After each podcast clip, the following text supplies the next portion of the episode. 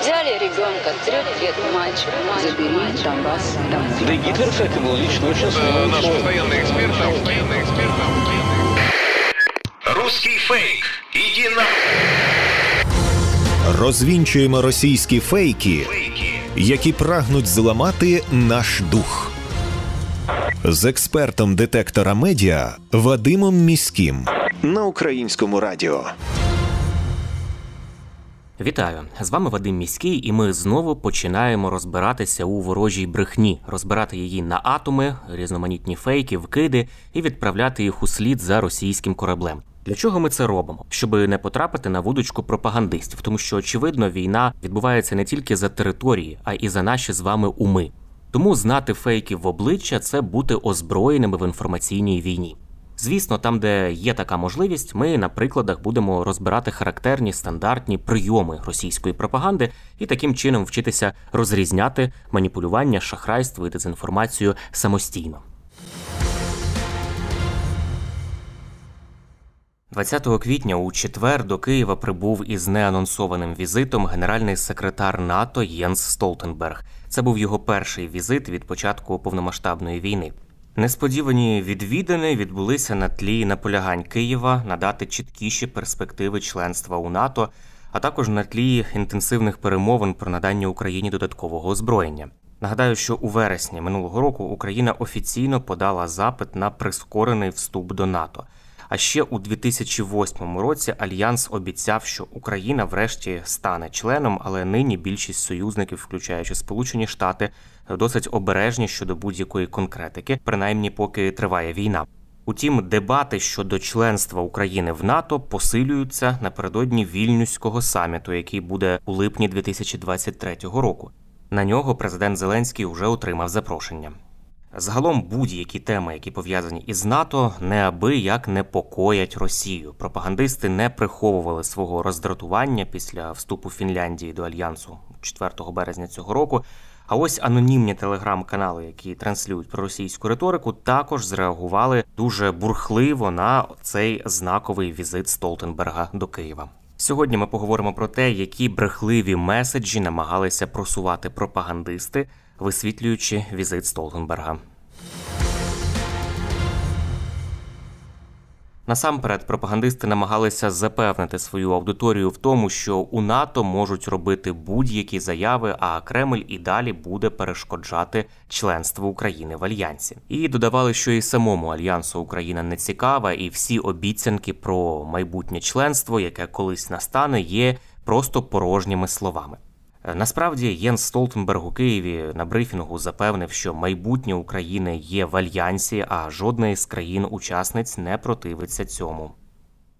Дозвольте мені сказати чітко: Україна по праву має знайти місце в євроатлантичній родині і місце України по праву в НАТО. І ми допоможемо з нашою підтримкою. Ми зробимо це можливим. Е, Сьогодні президент і я обговорили багаторічну ініціативу підтримку. Це допоможе вам перейти від обладнання і доктрини радянських часів до стандартів НАТО і забезпечити повну оперативну сумісність з альянсом.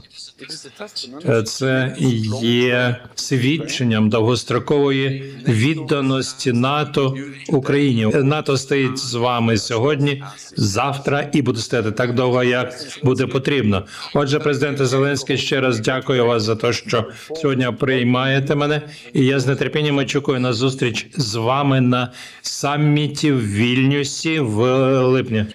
Вільнюський саміт буде важливим за багатьох причин, не в останню чергу, тому що я очікую, що члени альянсу підтвердять свою підтримку України так довго, як це буде потрібно, і оголошать про те, що вони і надалі будуть продовжувати надавати значну військову підтримку, яка дозволить Україні перемогти як суверенній і незалежній державі. Я також очікую, що союзники по НАТО на саміті в за присутності президента Зеленського домовляться про подальше зміцнення пакету НАТО для України і ще з більшою підтримкою.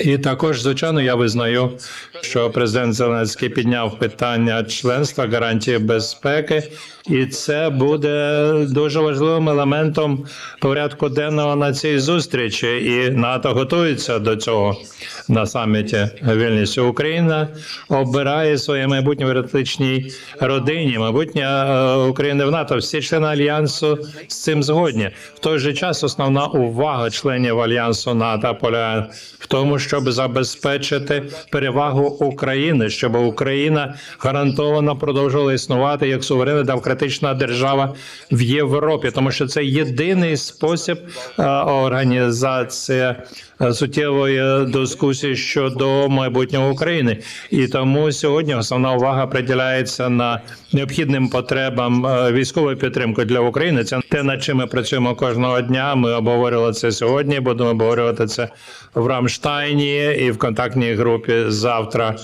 І на вільнюському саміті також е, будемо обговорювати військову підтримку як основну тему. Отже, двері НАТО залишаються відчиненими, і що ми робимо? Підтримка, яку ми надаємо Україні, робить майбутнє членство в НАТО можливим. Ось, власне, ми почули все із перших вуст від генерального секретаря НАТО Єнса Столтенберга. Однак ця рішучість організації страшенно непокоїть Кремль. Членство України в НАТО ознаменує один із найбільших геополітичних провалів Росії. Путін жодним чином не хоче миритися із неминучістю цього і продовжує робити усе, аби не допустити членства України в альянсі. І подібними меседжами своїми він демонструє, що не прагне миру і не готовий іти на жодні компроміси. Ще один цікавий меседж, який е, поширювали пропагандисти, полягає в тому, що Столтенберг приїхав до Києва, бо Зеленський почав шантажувати західних партнерів. Мовляв, Україна не буде розпочинати контрнаступу, доки не отримує винищувачі F-16 і великі об'єми боєприпасів. Тобто пропагандисти намагаються показати, що існує якийсь розкол у відносинах НАТО і України. Звісно, це штучний розкол, якого насправді немає і продемонструвати, що нібито наша держава надто багато вимагає у партнерів. Кремль при цьому розуміє, що чим більше в Україні зброї, тим менше йому часу залишилося на окупованих територіях. А Київ активно комунікує із Заходом для того, аби зміцнити свою обороноздатність. Ті види озброєння, які ще півроку тому здавалися недосяжними, наприклад, це танки, нині вже в Україні на фронті. А Україна зараз перебуває у стані, коли здатна змінювати позицію тих чи інших держав, і це зовсім не шантаж, як намагається видати російська пропаганда, а партнерські відносини. Володимир Зеленський у своєму виступі на брифінгу 20 квітня відверто розповів, що деякі країни справді недостатньо рішучі у постачанні зброї, і над цим триває дипломатична робота. Друге питання це певна нерішучість деяких наших партнерів щодо оборони. Я звернувся до пана генерального секретаря із проханням допомогти нам подолати стриманість наших партнерів у постачання деякої зброї, а саме далекобійної, сучасної авіації, артилерії. Бронетехніки, гальмування відповідних рішень це час, який втрачається для миру, і це життя наших воїнів, які поки не отримали життєво необхідних оборонних інструментів відповідної кількості. На сам кінець говорили про те, що візит генсека НАТО до Києва це звичайна робоча поїздка, яка, начебто, нічого не означає для України. Буцімто держава однаково не стане членом організації, а очікування України від альянсу є завищеними. Так, пропагандисти намагаються знецінити візит Столтенберга, його символізм і практичне значення, особливо напередодні вільнюського саміту, який багато значить для Києва. Цей крок означає підтримку України та її збройних сил. Це важливо, зокрема, і після скандального витоку секретних документів Сполучених Штатів, який оприявнив низку воєнних викликів і дещо знизив рівень довіри між партнерами. І останній цікавий меседж, який виявили аналітики детектора медіа у соціальних мережах із уст пропагандистів. Поки Столтенберг у Києві, Україна, начебто, бомбить Донбас, стверджують російські пропагандисти. Цим своїм меседжем вони намагаються відвернути увагу від знакової для відносин України і альянсу події. Оскільки однакових за значущістю подій, які би допомогли якось урівноважити візит Столтенберга в Україну, не було. Пропагандисти вдалися до наративу, який вони повторюють уже впродовж дев'яти років. І подібні меседжі тільки доводять, що росіянам бракує аргументів, аби заперечувати очевидно, руйнує Донбас саме російська агресія. Це були головні фейки на сьогодні. Насамкінець нагадую, що не варто довіряти різного роду чуткам і пліткам. Усі неконкретні, напівсекретні, панічні повідомлення мають у нас одразу вмикати червоне світло в голові, що таку інформацію слід перевірити. Як правило, за такими неконкретними джерелами, інсайдами, емоційним викладом ховаються інформаційно-психологічні операції ворога, який прагне нас деморалізувати. Довіряти ми можемо офіційним повідомленням української влади і новинам авторитетних медіа, наприклад, суспільному мовленню. І не забуваємо, що від нашої із вами поміркованості і зваженості при поширенні різного роду інформації, а ми це робимо щодня у розмовах із друзями чи в соціальних мережах, зрештою залежить успіх всієї країни в інформаційній війні. З вами був Вадим Міський. До зустрічі. Русский фейк. Иди на... Розвінчуємо російські фейки, Фейки. які прагнуть зламати наш дух. З експертом детектора медіа Вадимом Міським на українському радіо.